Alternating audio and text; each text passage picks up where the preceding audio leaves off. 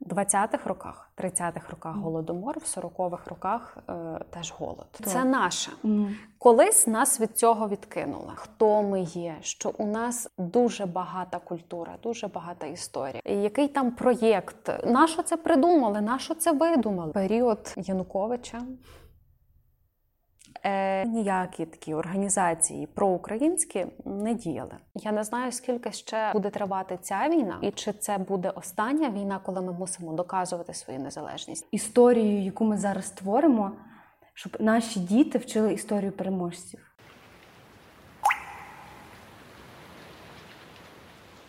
Привіт всім і слава Україні! Ви слухаєте подкаст, який називається Де дощ. Мене звати Маша.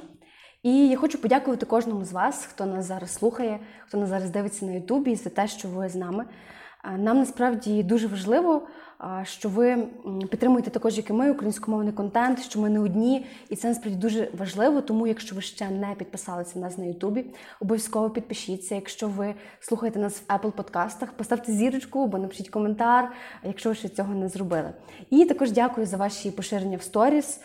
Ми це дуже цінуємо. І знаєте, нам зараз дуже важливо, це дуже важливий момент і час, коли ми нам потрібно підтримувати українське на всіх фронтах і наповнювати світ навколо себе Україною і українським. Знаєте, новий. Е, ми живемо в новому часі, і сьогодні ми будемо говорити багато про історію. І цей новий час формує нові погляди та методи. Е, сучасна історія насправді зараз це нарешті правда, це об'єктивна подача нашої столітньої боротьби і чому ми проходили такий важкий, насправді болючий і тернистий шлях до нашої свободи та розвитку. Ми сьогодні будемо розбиратися із молодим викладачем та репетитором з історії, представником нової генерації із Юлією Ковальчук. І я одразу хочу почати. От ми багато в попередніх випусках говорили там про і 24 лютого, і про емоції, і про відчуття, і про те, як ми це все переживаємо, і що до, до цього призвело. І от 400 років боротьби. Але дуже багато людей вважає, що початок це 24 лютого. Чому отак є? І якби, наприклад, ми е, знали, який жах відбувався з нашими предками, чи вважали ми, що це 24 лютого став цим початком? От і Е, чи можливо це е, винно те, що знищувалась історія, е, приписувалась так, що ем, знищились книги, мова, інтелігенція? Чи це просто люди не ну, не могли розібратися в тому, ну не хотіли? Тобто людей не було бажання вивчити щось і дізнатися? Хто тут несе відповідальність за те, що ми так от думаємо, що багато людей, що це 24 лютого почалося? І от вже 30 років Україна незалежна, так мінялась влада дуже багато разів. Е, зазвичай вирішували все регіони Сходу, центру та півдня, тому що багато людей от голосували за проросійських політиків. Е, вони там, наприклад, е, не вбачали в Росії ворога, тому що в них була родина з Росії. Але люди тут на Заході, які там в історії в минулому були дуже багато репресовані, але все одно вони історично недолугі. І тут питання в тому, чи лише влада винна от що зараз у нас так є в людей, чи це, наприклад, ем, і також е, історики чи якісь археологи, які взяли оцей на себе шлях, е, повинні, можливо, були знаючи історичну правду, е, могли зробити зміни у формуванні і викладанні насправді найважливішого предмету ці історії для того, щоб формувати націю, і а не плести за течією. Хто тут винний, яка тут відповідальність і чому люди так вважають?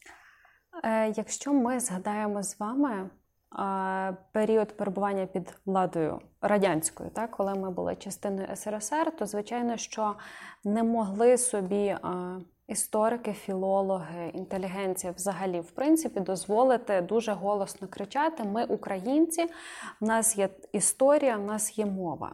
Тому що, як, якщо я запитаю своєї мами, який трішки більше 40 років, так, чи бабусі, вони вчили яку історію? Історію якусь там е, е, комуністичної партії, і, в принципі, якісь е, деталі з української історії стародавньої їм вже відомі з того, що вони почули в незалежній Україні.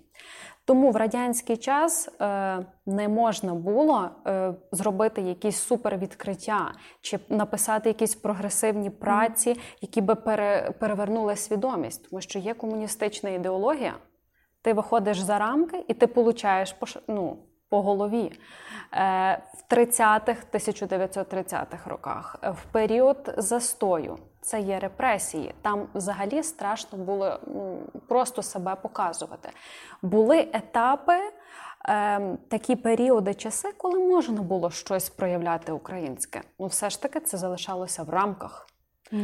Е, Тому е, оцей великий шмат часу, врахуйте, ми з 1922 року по 91-й були накинуті, скажімо, таким шалем, е, в якому інтелігенція не могла е, вільно себе розвивати.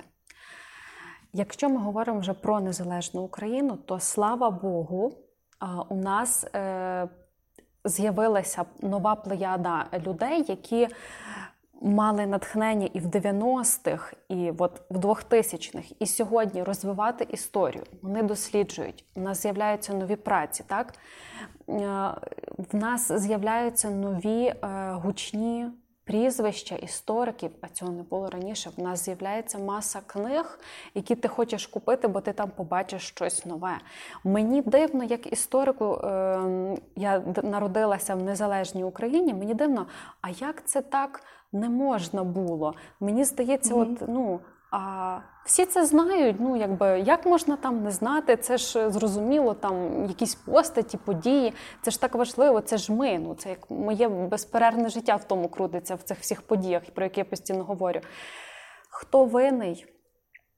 Е, як би це трішки банально, можливо, не звучало, ви знаєте, що в тій країні розвивається дуже гарно освіта і культура, в якій є економічний економічний розвиток. І десь оцим моментом, тим, що у нас, е, скажімо так, в 90-х була своя розруха, в 2000-х свої проблеми, десь оця нехватка економічного такого е, ґрунту.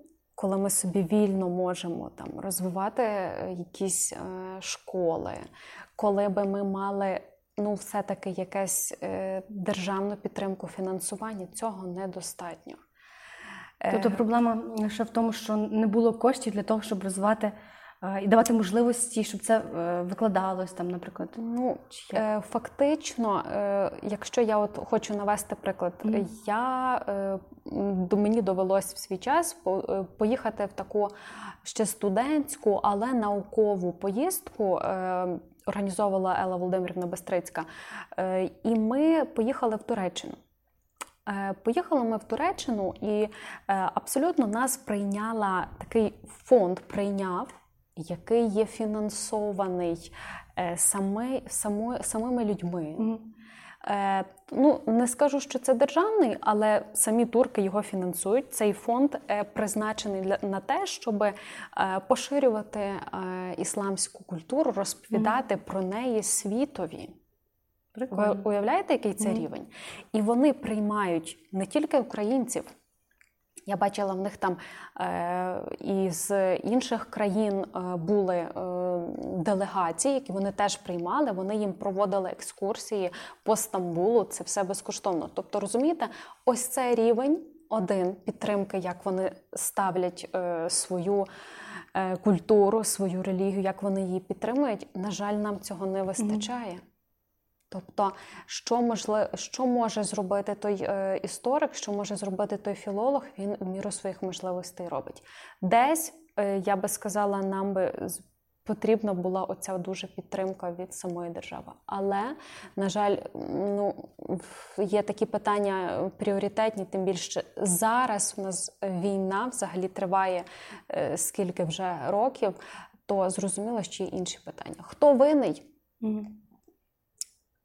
Тут неможливо відповісти однозначно, але кожному треба трішки більше е, розуміти, що не хтось класний, хто от там десь далеко. Не в тій країні класно, А тут, тут класно. Бо якщо ми е, заглибимося, а хто такий я? Чому я тут угу. сижу? Е, хто були мої родичі? Що з нами відбувалося? Який спадок культурний ми маємо за плечима? То ми подумаємо, Боже, ми класні. Тому більше цікавості. І тобто тоді... людям, так. щоб люди самі проявляли ініціативу? Так, тому що, на жаль, які тенденції в нас у нас поширювались, е, ну якби я не хочу критикувати, але з моїх знайомих дуже багато я чула. Я хотів би виїхати в Америку, в Німеччину. О, там класно, там класно. Ну, це сумно. Тому що мені не хотілося виїхати в Німеччину в Америку. У мене є, е, по правді скажу, е, тяга до того, що я хочу бути в Україні. Е, за кордоном, ну навіть та сама Туреччина, я побула три дні так, мені цікаво, я подивилася. Потім я приїжджаю додому, йду в Тернополі. В нас така є біля мого дому невеличка дерев'яна церква. Я йду і дивлюся, Боже, яка в нас гарна церква, якась така, так якось і хочеться до неї зайти. Вже ну, якийсь такий, знаєте, маю потяг до. І це е, і мені б хотілося, щоб всі так мали mm-hmm. цей потяг. Але цей потяг е, приходить. Знаєте коли? Зараз. Коли е, вимушено люди поїхали за кордон у зв'язку з війною. І я вже чула масу історій я не можу, моя е, там дитина не може бути за кордоном, не хоче все, істерика, мама, я хочу додому. Жінки, все, нам там немає що робити, а а що е, додому, а тут війна, але все одно вони приїжджають, вони повертаються і розуміють, що та ні, тут в нас таке ліпше дома. Ну, я не кажу, що всі, але тим не менш, оця тенденція, що подивилися, що там не так все, е, знаєте, не носять на руках, то це їм приходить зараз багатьом в голову людям.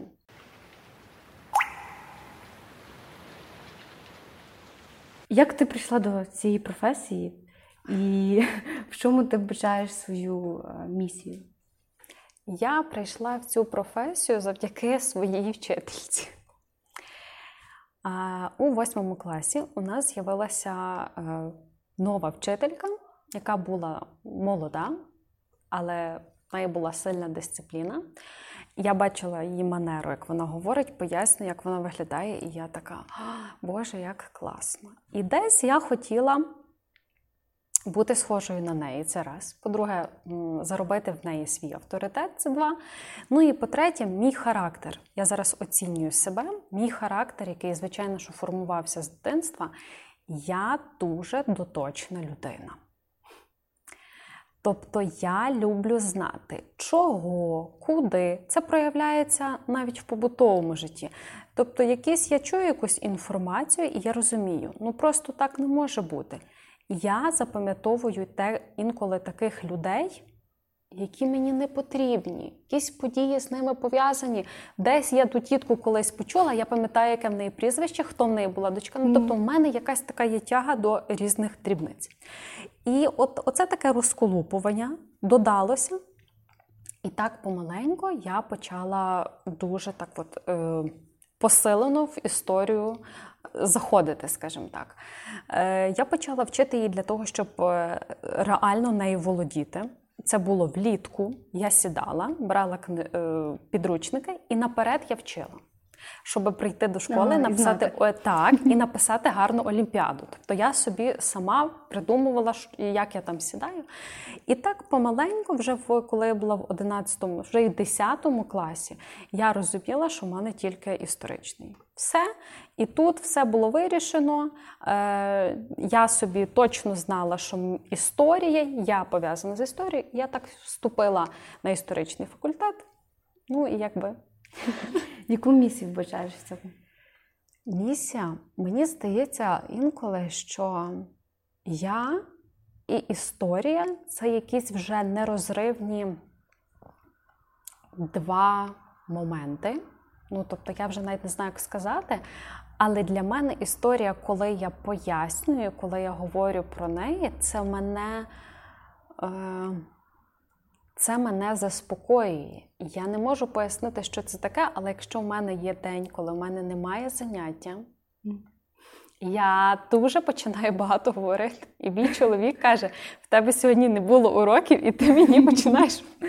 Тобто, моя місія це коли ти щось розповідаєш, наприклад, своєму учню, а він та як так? А коли таке було? Mm-hmm. Що це таке дійсно було? І вони дивуються. Це коли а, ти так пояснюєш. Е, я, в мене от є таке бажання пояснити настільки так розкласти, щоб в цієї дитини учня не виникло якогось плутанини. Хто куди пішов, тобто е, вкласти гарно, по-перше, пояснити історію. Друге, другий момент ну це коли твої учні обирають історичний факультет і вступають на нього. Ти такий думаєш. Хоча перед тим вони ага, приходили до тебе і там хотіли на ін'яз. І ти такий думаєш, ого, класно.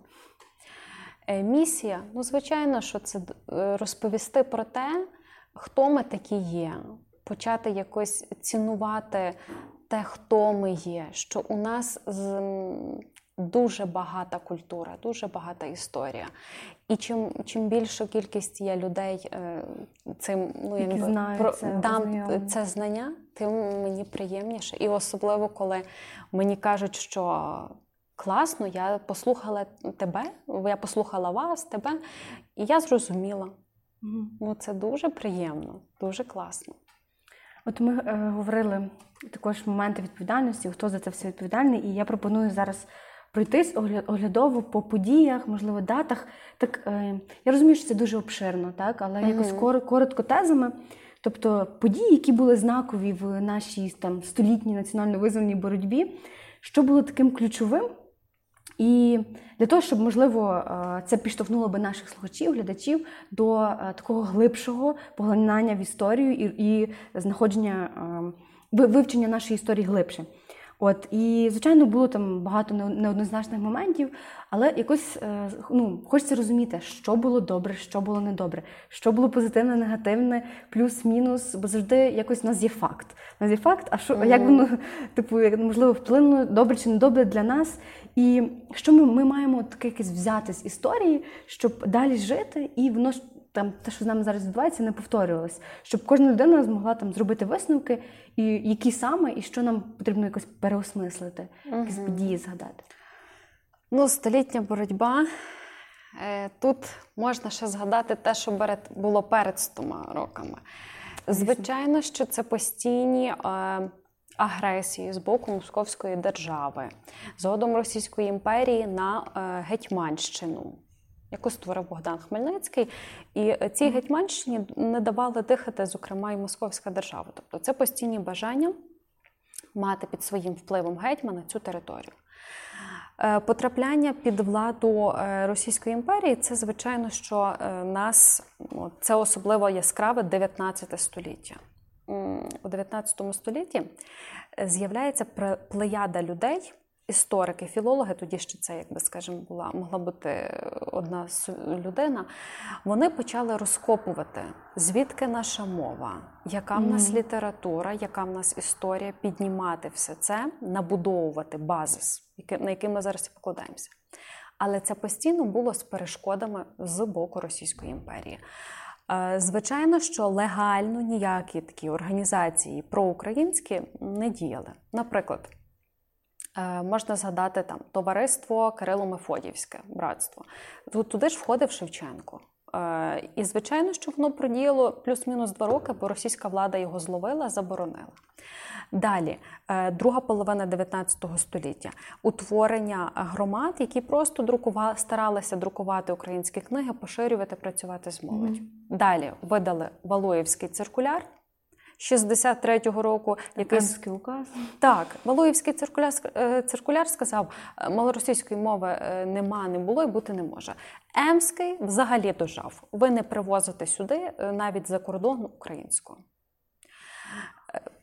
Розпалась імперія. 1917 рік позбулися імператора. Ну і далі Українська інтелігенція це той самий Михайло Грушевський, Володимир Вениченко, Симон Петлюра заснували Центральну Раду. вона проголосила незалежну УНР. Знову нам не дали цю УНР е, розвивати більшовики. Тоді приход, прихід е, все ж таки е, період гетьманату Скоропадського Павла, який був гетьманом, який мав контакти із німецькими німецькою стороною, яка власне і дала можливість його державі тут існувати і протистояти більшовикам. Це людина, яка заснувала академію наук, яка в сьогоднішній день працює. Е, багато він зробив в сфері е, культури освіти. Е, після Скоропадського буде знову час директорії такого органу який буде намагатися теж е, втримати владу в своїх руках, знову прихід більшовиків. Далі ми е, маємо з вами обов'язково згадати про Західну Українську Народну Республіку, яка існувала на теренах Західної України. І 22 січня 1919 року, день, який ми відзначаємо як День Соборності, це було підписання акту Злуки. Важлива дуже подія. УНР і Зунер домовились і об'єдналися. Але, звичайно, що знову зовнішні обставини не дали цьому реалізуватися. І, е, на жаль, нам ніхто не, не було такого, як то скажемо, чи чуда, чи таких от е, наших друзів які країни, які могли би нам допомогти вирватися з руки хаб, яка хотіла нас хапнути більшовицької. І ця рука нас хапнула. Е, і з 1922 року ми потрапили в Радянський Союз. Які тут знакові події? Важко. Тут важкі були знакові події, дуже важкі події. По-перше, це три явища голоду. 20-х роках, 30-х роках голодомор, в 40-х роках е, теж голод. Колись, знаєте, я думала е, ще в класі якомусь там п'ятому, ой, та це не це посуха була. Е, щось там не вистачало погода. Це так історія е, Я не, не пам'ятаю, але, мабуть, десь акцент я собі як дитина поклала на тому, що е, ну, якби. Природа не, недостатньо mm. дала. Я ж не могла собі ага. закцентувати на тому, що це хтось прийшов і людей людей просто забрав. Яка природа? Ви що, люди добрі? Насправді так. Я мені я, я також згадала, що в мене теж таке було, і дітей що всі так думали, що це щось так, якісь е, та природа. Це Це свідомо Реально. в першому, в другому, третьому люди приходили. Е, радянська влада, вони знали, ми заберемо, і тут не буде. Вони помруть. Mm. І вони це забирали і йшли, казали всім до побачення. Е, Правопис. Я, звичайно, не філолог. Е, Я зараз можу десь е, не буду називати якихось дат. Але е, ось цей от так званий у 2019 році змінився правопис. Угу. І дуже багато е, чула. Е, казали, ой, яка там, який там проєкт? Ну, тобто, на що це придумали, на що це видумали? Цей правопис, який затверджений в 2019 році, насправді це той правопис, який дуже ретельно українська гуманітарна інтелігенція створила для українців. Тобто там є дотримано от е, така навіть історія, правила того, як наш народ говорив. Це нам притаманно було. Вони не придумали це з бухти-барахти. Але цей правопис наприкінці 20-х років був радянською владою заборонений. Цих людей покарали і зробили нам той правопис, який би е, відрізняв нашу е, мову мінімально, ну, ну тобто мінімально від російської. Mm. Оці яскраві. Проєкти, е, не можу зараз задати якісь специфічні, можливо, Маша. Лише ну, фемінітиви дуже багато. Ну, так, так, так. Ще може... Е, буква Г. Mm. Буква Г це теж е, ну, е, дуже часто вживається в новому правописі. Інші такі специфічні слова, які насправді такі, знаєте, такі яскраві, такі якісь, е, як нібито як кучеряві, якісь такі багаті. Але люди не звикли просто що Вони не звикли, але але це це, наше. Колись нас від цього відкинули. Знакові події. Mm. Я ж кажу, в радянському союзі для нас знакові події культурні, це це і, і соціальні це лише ну що можна згадати репресії.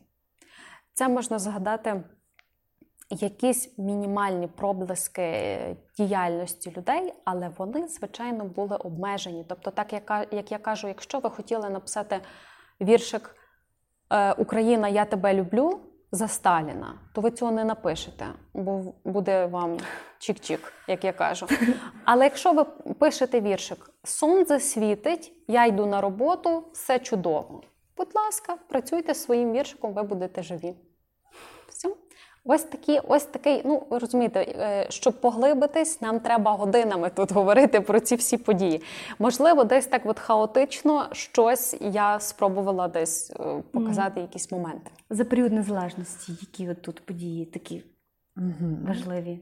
Ну, по-перше, незалежність це була суперподія. Але ви знаєте, знову мені здається, що українці подумали, що чік буде класно. Mm-mm. Насправді, після проголошення незалежності нас чекало дуже багато проблем. Багато роботи, напевно. Так, наша економіка республіканська. Ну, по-перше, вона була в кризі. По-друге, вона ж була пов'язана з Радянським Союзом. Ми відриваємося. Звідки взяти ресурси? Мінімально, звідки можна було ці ресурси взяти? Е, проблема наступна. А в держави було майно, яке вивітрилось, тому що дуже хтось хитрий його собі встиг хапнути. І плеяда олігархів, власне, завдяки тому сучасних у нас з'явилась. Це ну, не можу оминути ці, не скажу події явища. Е, Прийняття Конституції в 96-му році. У 96-му році було ухвалено валюту гривню знакові, звичайно, що події, нас почали приймати у різні е, об'єднання міжнародні. Теж дуже важливо до Ради Європи, е, до вже пізніше, звичайно, буде до Світової організації торгівлі і до інших е, плюс організацій. Не можу оминути подію 94-го року. Це є той момент, коли ми позбулись ядерної зброї. І Росія, Америка та Великобританія обіцяли нас mm-hmm. захищати. Ну, я думаю, ви самі розумієте, що вони нас захистили. Е, Помаранчева революція 2004 рік це знову ж таки та сама дуже велика надія перейти до нового, до нового етапу і до нового життя державного. Ну, Скажу так, е, період Ющенка відзначився значною підтримкою в історії, культури, мови. Дійсно, в цьому в, ці, в цих питаннях так. Але знову розчарування соціально-економічного плану, тому що, ну, на жаль, не сталося такого прориву, до якого знову люди приготувалися. Е, період Януковича. Е, Ну, ви самі розумієте, Скудний, що нема що сказати. Ну і е, Революція Гідності це дуже символічна подія, яка нашим е, сусідам е, показала, нашим недобрим сусідам показала, що ну, українці занадто багато. Занадто багато, занадто активно, е, перепрошую, тріпаються. Ну і яка відповідь у них могла бути? Агресія. Тобто у них е, був план полегше. Вони думали лайтовіше все mm. зробити, але от, от цю, через цю жагу українців нам не сподобалось, ми вже е, кричимо і страйкуємо, ну якби не страйкуємо, а показуємо, що нам не сподобалось. Це йому не сподобалось. Це не по е, плану сусідів пішло. І ми отримали те, що ми отримали. Е, чи насправді я тоді е, закінчувала школу, я була в шоці, і навіть е, десь розуміючи, що війна триває в січні, коли mm-hmm. почала доходити інформація, що може Росія напасти, от якраз в 22-му році, я думала, а може, а може ні, а, а може так. Куди ж, до якої сторони ну я така є людина, не люблю, я не маю терпіння, не люблю чекати. І це сталося. І хоч я в міру своєї роботи постійно говорю про війни, е, у мене просто був величезний ступор. Ну, Мені прийняти оцей факт, що порушилась моя безпека, я людина, яка дуже любить безпеку. Е, в плані навіть не того, що немає війни там чи немає е, якихось військових дій, а в плані того, що навіть те, що я ну, якби е, усвідомлюю, так, я сижу е, тут, якби зараз не буде повітряної тривоги, так, як в нормальному житті. Це для мене дуже багато значить. А тут що, куди? З чим, як, де? Де той безпечний острівок? Е, за кордоном ні. Ну я не це для мене я не розглядала такого. І тому психологічно мене оця ситуація вона на мене дуже великий тиск дала. І плюс е, у мене ще були такі е, незадовго до цієї події ще такі особисті втрати, е, дуже сильно болючі. Е, не стало людей, яких я дуже сильно любила. Ну, і це для мене дуже було велике. Але знаєте, що мені. Знаєш, Маш, що мені допомагало трошечки так е, приходити в реальність? Що це було? Е, у мене е, бабуся, е, прабабуся, з якою я багато спілкувалася, е, їй вона не дожила е, цієї осені буквально декілька тижнів до 90 років. Її звали бабця Фаня, і я з нею дуже багато спілкувалася. І я ну, її вже, скажімо так, її немає. Е, війна, і я розумію так. А давай я згадаю, що було в її житті. Вона народилась 31-го року. Вона народилась, це була її село, це була польська держава. Це була польська держава. Далі е, прийшли німці. Я згадую, як вона розповідала мені, що з коровою вона втікла в село, ой, в село в ліс бо, чу, бо сказали, що німці будуть проходити селом. Окей. Далі приходить радянська влада, Радянський Союз. Е, наступні різні проблеми, дефіцити, колгоспи.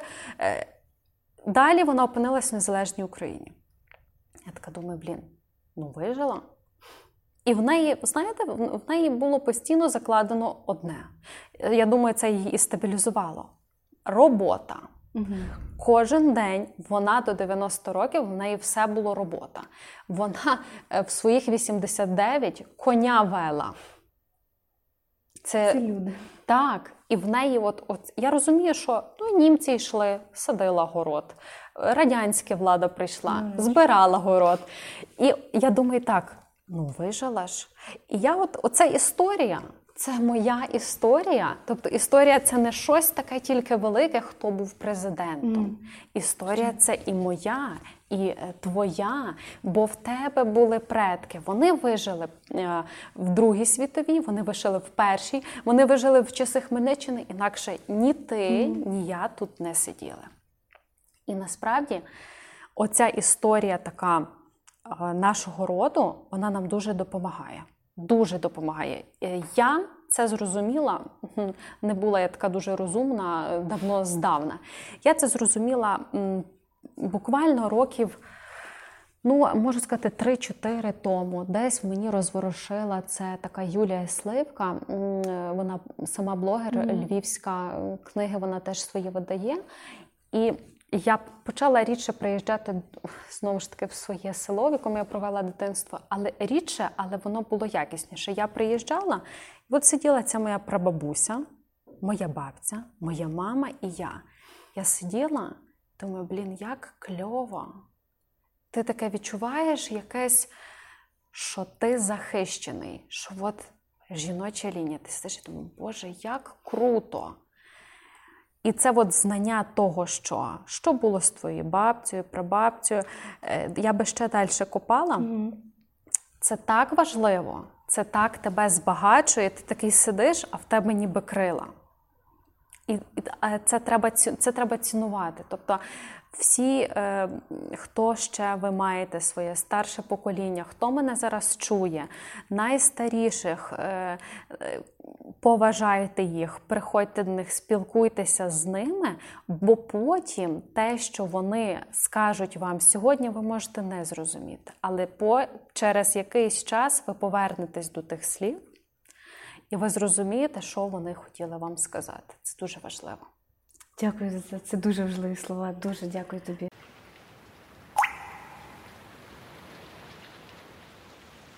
Знаєш, от ми говоримо також про події, історії. Там реально кожна людина має свою якусь історію. І от повертаючись до 2014 року, там революції, Діти змінили хід історії, насправді, якщо взяти. Там нас хотіли, на нас були інші плани в Росії, так, там в їхньої влади, і ми вже до цього йшли. Е, і якісь такі негативні події насправді дають нам шанс, можливість вирватися, побудувати справді незалежну і сильну державу. Тому що там те, що е, загалом там Януковича обрали, це взагалі, типу, що це шлях просто в Росію. І так. люди там, ну ми боролись, боролися там і в 19 столітті, 20-му, а тут Янукович, і ми що в Росії, а люди то ну не, не знаю, як не сприймали, і тут діти. В там такий період змінили цей хід історії, і це справді іноді негативні моменти все ж таки нас ведуть до того, що ми маємо боротися і виборювати. Е, зараз насправді багато людей е, знають про національно-визвольний рух. Е, в Україні, а mm-hmm. що я маю на увазі там про про підпільну боротьбу, про Бандеру, про Коновальця. І ми розуміємо важливість так цих подій і боротьби, але є насправді дуже багато родинних міфів, різних таких історій. Інші кажуть, що це правда, інші кажуть, що це ні. Що саме? Це, наприклад, е, волинська трагедія, е, винищення націоналістами євреїв, це забирання партизанської їжі, інших е, домашніх речей вжитку. Так? І хочеться знати, чи це насправді якось було, чи якісь офіційні підтвердження того, що це було, бо важливо сьогодні проговорити і перекинути цю сторінку історії. ну, якось привернути цю сторінку московської пропаганди, от яка uh-huh. була. І це чи, чи були це такі випадки, чи вони офіційно відомі, чи можемо ми коротко якось це обговорити і поставити якісь крапки над і що цієї ситуації? Документальне підтвердження, я думаю, таких е, випадків е, ми не можемо знайти, але ну я можу помилятися зараз. Mm-hmm. Тут можливо є люди, які вузько займаються цією проблемою. Вони десь сидять в архіві, вони можуть це знайти. Але я можу сказати точно, що історії про те, що, наприклад, е, партизани радянські переодягалися в оунівців і робили дуже багато бід. Е, навіть е, знову ж таки з моєї особистої біографії, в мене мій прадід привіз бабцю з Росії. І е, вона загинула якось з підпалом е, хліва, чи що. Ну, щось така якась трагедія сталася, і говорили, що це що це зробили хтось угу. з таких з таких кіл. Ну, ці явища були документально. Як це перевірити? Ви самі розумієте, що це е, якщо викривалися такі справи, то е, то, то, то навряд чи на той момент дуже ми знайдемо багато якихось записів, судів, бо тривала війна, якщо ми говоримо про військовий час. Але загалом такі явища були. Я колись думала ще в свої шкільні часи, це я знову повертаюся, що партизани і ОУН це одне й те саме. Це ще коли я була дуже дитиною. Угу. Але я зараз скажу для всіх, хто хто ще теж може так думає. Радянські партизани це одна була угрупування. Їхня мета вигнати німців і встановити радянську владу. ОУН Організація українських націоналістів це націоналістична гілка руху опору. Їхня мета вигнати німців і відновити Україну. Тому між собою в них постійно були зрозуміло, що ворожнеча тих одна мета кінцева, в тих інша. І тому е, не дивно, що. Звичайно, що ці партизани могли займатися такою діяльністю, і тоді, е, ну якби вся, е, всі біди списувались mm. на Е, їхніх ворогів. Тому документовано це треба ну, якби йти в архів, шукати mm ці документи. Е, А по факту, чи історики про таке говорять, звичайно говорять. Е, правильне викладання сучасної історії. Як би ти, е, що би ти от запропонувала е, у викладанні історії для дітей у сучасній школі? От е, як щоб предмет відклався там на підсвідомості і, хоча б як мінімум, попередити про подальшу спіраль нашої історії, так?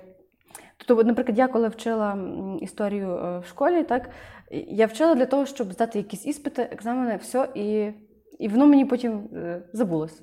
Угу. І, і, І все. Е, чи можливо є вже якась спільнота е, людей, які працюють над тим, щоб покращити оце е, засвоєння кращої там історичної правди та генетичної пам'яті, щоб люди краще розуміли, що відбувалося, як це все має працювати? Як, як, яка, Яке викладання має бути в сучасній школі? Дивіться, колись. Моя одна викладачка мені ну не мені, в принципі, всім сказала: ну як ми уявляємо, що ми приходимо працювати в школу. Я закінчила педагогічний університет. Ми приходимо, ми маємо конспект уроку, і діти нас слухають. Ми робимо все так, як запланували. Вона сказала: ви думаєте, діти хочуть вас взагалі бачити? Дітям на вас. Ви хочете їх налякати директором? Та їм Mm. І я зараз не буду голослівна, тому що е, я пропрацювала три роки в школі. Mm-hmm. Зараз я в, працюю в коледжі. Це старші діти, я трошки з старшими дітьми маю справу. Ну, звичайно, моє репетиторство це заняття теж з такого 16-17 е, років. Але те, що я пропрацювала три роки в маленькій е, загальноосвітній школі і вчила дітей там з 5 по 9 клас, мені чітко підтвердило це правило, що дітям. Оці от е, такі стандартні виступи, монологи вчителів не потрібні. Їм байдуже. Ви зараз дітей не налякаєте якимось дуже, ми вам поставимо два. Ну і став, і що мені? Та ну, ну неважливо так кажу, оцінка. Так, е, їм це не страшно. Що я розумію? Дуже е, важливо викладати історію, з пов'язуючи її з реальним життям. Тобто, щоб пояснити щось е, дитині такого там 11, 10, 12 років, ми маємо їй пояснити на пальцях. Ну, якби деколи треба навести приклад з реального життя. Дивись, що сталося там. Тра-та-та-та-та, побутовий приклад навести. Ну, це я тим Історію з історії. Так. Їм треба спрощувати ну якби адекватно, треба розуміти грані, ну якби щоб вже не набрехати, перепрошую ту дитину, але пов'язувати історію з сучасним життям. Це однозначно їм закладе, що це має до нас відношення. Оті неандертальці мають до нас відношення, тому що якщо ти їх пояснюєш, е, про них пояснюєш інформацію, пов'язуючи сьогодні з життям, це буде супер. Далі покоління сучасних дітей це діти, які. Е, хочуть бачити яскраво зміна mm-hmm. технології, вони це швидко вловлять. Тобто, чим більше ти залучиш е, різних інтерактивів, це ну таких, знаєте. Бо там на комп'ютері треба щось переглянути, дописати. Тобі тут вилетіла картинка, там щось. Їм це сподобається і їм це запам'ятається. Ну, звичайно, якщо ми говоримо про а, якийсь конкретний іспит, наприклад, ЗНО, mm-hmm. то тут е, така гра трошечки не вийде, тому що є конкретна програма, ну але знову ж таки до іспиту цього готуються вже 16-17 е, років підлітки, то їм треба чітко пояснити, що. Ви мусите це вивчити, але е, ви мусите вивчити цей матеріал, але знову ж таки, якщо ми його пояснюємо дозовано, адекватно, без простого переписування і собі, а що це таке було, та сам не знаю що, то е, тільки так. Ну, Треба нормально оцінювати дитя... підліткові чи дитячі можливості. Якщо дитина там е, від 10 до 14 років вона собі засвоїть матеріал. На необхідному рівні завдяки оцим, я кажу, інтерактивам, то вже коли ми конкретно до іспиту готуємося, то працюємо на результат, то тут треба і дитині натякнути, що без того, що ти приділиш час, нічого не буде. І це має місце.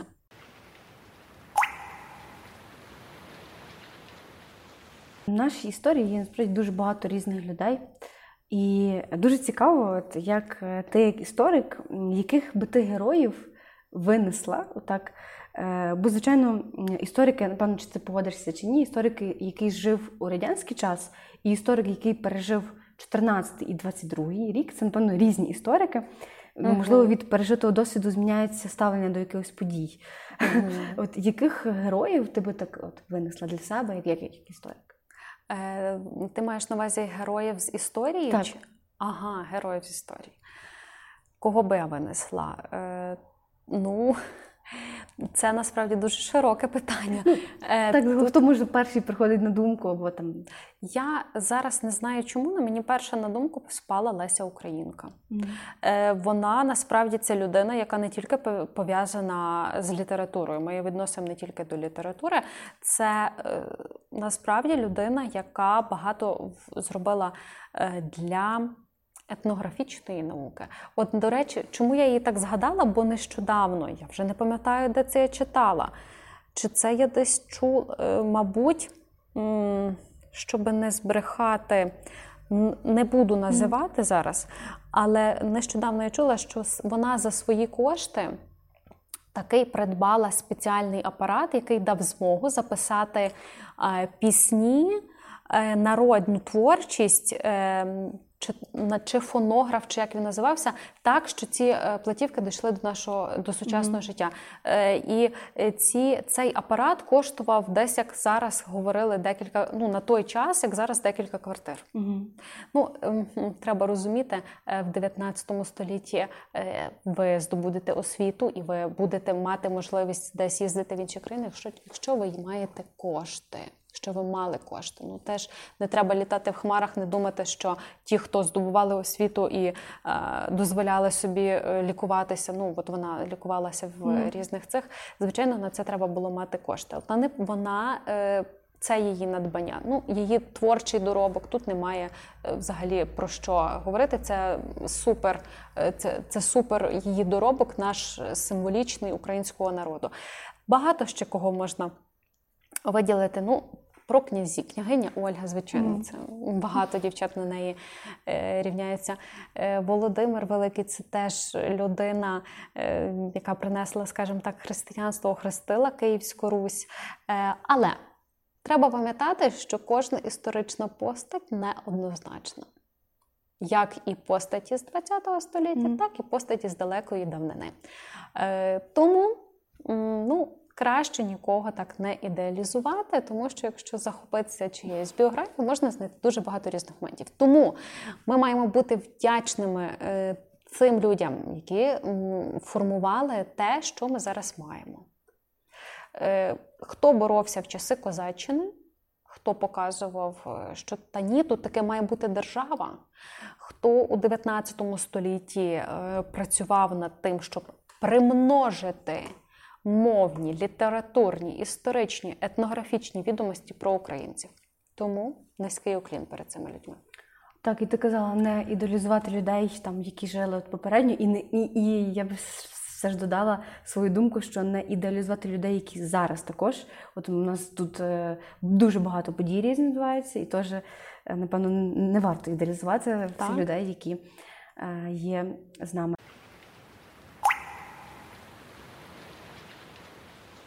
Ми багато говорили е, про те, що от е, Росія нас постійно не давала нам розвиватися, не давала нам робити, показувати свою е, свою українськість, українців, щоб ми щось зробили. І от чому вони до нас постійно лізуть?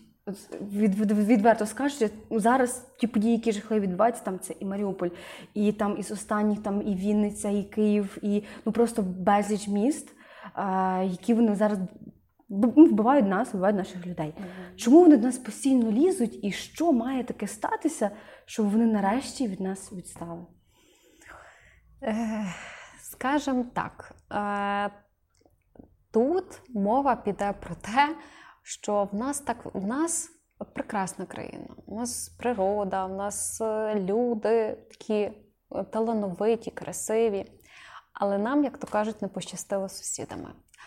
Чому так манить? Ну, тут е, такі глобальні погляди людей, не глобальні, як це правильно таке сказати, слово підібрати наполеонівські погляди. в тих людей, які керують то Московською державою, то перейменувалися в Російську імперію, то вже Росія. Чому? Тому що згадаємо ми з вами Київську Русь. Київ це був центр життя, це було дуже потужне місто, місто, е, столиця. І е, яка може бути, ну скажімо так, е, як ми наслідники, от росіяни думають, да? як ми наслідники Київської Русі, як ми та стара держава без Києва? Тому, скоріш за все, кожен отакий от варвар, який в них приходить до влади, так? Він думає, ага, ну так, мені треба то. Бо без того ми якби ну, вже і так не дуже себе розпишемо, що ми тут колишня Київська Русь. Ну, логічно, Києва нема нас. Е, І тому їх так манить це, їх так манить оце підлізти до е, країн там інших слов'янських і мати Київ. Це як, це як знаєте, ну нічого йому з того не буде, але нехай буде. Нехай буде. життів. Так, сам я нічого там не буду робити, но й і їм не дам розвиватися. Хай мене mm. тут вов кишені полежить. Е, я е, схиляюся до цієї думки, що їх манить оце, оцей от mm. момент історичний. Ну і е, що нам треба зробити? Е, Тут логічно, ну мені на жаль, мені важко це говорити, але е, в нас така специфіка е, нашої держави, що е, ми не можемо, ми не могли сподіватися, що ми от проголосили Україна і вона безпроблемно буде. Ми, на жаль, мусимо це виборювати. І я не знаю, скільки ще буде тривати ця війна. І чи як ну і чи це буде остання війна, коли ми мусимо доказувати свою незалежність? Але тут я скажу не якимось практичним е, пора, ну, своїм висновком чи порадою, коли ми відчуємо в собі гідність. Що ми українці, а ми вже її відчуваємо. Тобто той, хто переходить зараз з російської на українську, він розуміє, та я ж українець, а чого ж я буду говорити по-російськи? Мене ж та мова в, в моїх м, соратників, там, побратимів, моїх друзів, вона вбиває. Вони вже переходять, це плюс. Е, ми роз... Ми з тобою тут сидимо і записуємо це українською мовою. Це плюс. Mm-hmm. Багато хто зараз відкидає оце е, музики, е, російські серіали. Це вже плюс. Е, багато хто розуміє, вже не можна так от коливатися. Е, я там буду добрячком для всіх, хай буде російська мова, це вже плюс. Е, те, що ми їдемо за кордон і думаємо, ой, та там щось таке все непонятне, так багато всього. Та ліпше мені тут жити, ліпше там той додаток дія пішла там трошки десь пройшлася, все зробила якісь справи. Так, ну мінуси, звичайно, теж свої є. Це додає нам гідності. І от коли ми все більше і більше все більше і більше будемо розуміти, що ми є гідні, ми українці, ми окремі, що російське нам нав'язане, воно нас вбиває, воно нам не потрібно, вони агресори. І коли ми ще один момент зрозуміємо, ніхто з сусідніх країн не прийде до нас і не буде робити нам добре не буде нас тут ніхто наводити порядків і казати, ми вам тут навели, і ви собі тут живіть. То побачення. Ні. Такого не буває. Ніхто нікого рятувати не буде. В кожної країни є свої проблеми. Ну, якби вони ж нам нічим не зобов'язані. Тому ми мусимо тут себе відчувати гідно, ну, старатися якось. Хоч війна, я розумію, вона паралізовує і бізнеса, і і емо, емоційно людей виснажує, і психологічно, але це не надія на когось, а надіятись на себе, знати, що ніхто нічого нам не дасть. Ми маємо самі себе ну, якби витягувати. Так, нам фінансово допомагають. Я не можу цього применшувати. Країни, які нам допомагають, вам теж величезне спасибі. Але українцям не треба в надіятись на когось. Добре, будемо ми вдячні з тим людям, країнам, які нам допомагають, але ми теж мусимо рухатись, бо нічого не буде. Тобто, за допомогою тих от речей, які ти сказала, ми зможемо нарешті написати цю переможну сторінку нашої історії, щоб історію, яку ми зараз створимо, щоб наші діти вчили історію переможців. Так, і я дуже надіюся на те, що це буде що це буде як якомога скорше. Але я і водночас хочу сказати, що нам, українцям, треба запастися терпінням. Терпінням, тому що ніяке добро, ніяка е, державність і е, щось дуже дуже гарне не дається легко. Тому тут треба запастись терпінням. Як каже Стус, терпи, терпи себе шліфує. Так. Е, і ми будемо вже завершувати. Ми зазвичай е, всіх питаємо в кінці, е, що би порекомендували почитати. А тут історія має візуалізуватися. І я запитаю тебе, що би ти от порекомендувала всім, хто нас зараз слухає, що би таке подивитися чи послухати от в даний момент твоя думка. Ви знаєте, я е, якось нещодавно е, випадково е, почула про фільм Соловей співає. Соловей співає, я е, не помиляюся, надіюсь. І я переглянула цей фільм. Е, він новий, е, такий про те, чому в нас проблема постала з російською мовою. Руйнування міфів про те, що російська мова комусь тут є там, ну якби комусь просто так вона, хтось а просто так не Так. І цей фільм е, я би порадила подивитися, е, не да, ну, оскільки він пов'язаний безпосередньо з сучасними подіями. Це дуже такий класний фільм, є про що задуматись. Добре, ми будемо завершувати. Я хочу подякувати всім, е, хто зараз нас підтримує. Хочу подякувати команді, яка зараз сьогодні тут. Дякую, що ви зі мною. Дякую людям, які мене підтримують завжди допомогою і моральною, і всім. І всім, всім, всім, що тільки можна було, щоб цей проект розвивався, ріс і справді впливав, і не і щоб ми не зупинялися. Дякую вам, слухачі, що залишаєтеся з нами. Хочу нагадати, що в нас в описі подкасту буде посилання на полк Азов, де ви зможете його підтримати вашими донатами. Пам'ятаємо, що нам зараз потрібно підтримати нашу армію всім, чим ми зараз можемо. Тому, якщо ви маєте можливість, обов'язково підтримуйте. Дякую, що ви нас слухаєте. Підпишіться на наш канал, е, поставте коментар, можливо, ваш зворотний зв'язок дуже важливий. Поділіться в сторіс, всі оп... всі послання є в описі. Будемо дуже вдячні за ваш зворотний зв'язок. Дякую тобі за сьогодні. Дякую за цю історію. Дякую за, за е, твій вклад загалом наш подкаст. І надіюсь, люди, які слухали, вони почують багато важливого. Дякую тобі. Це був подкаст де дощ. Почуємось.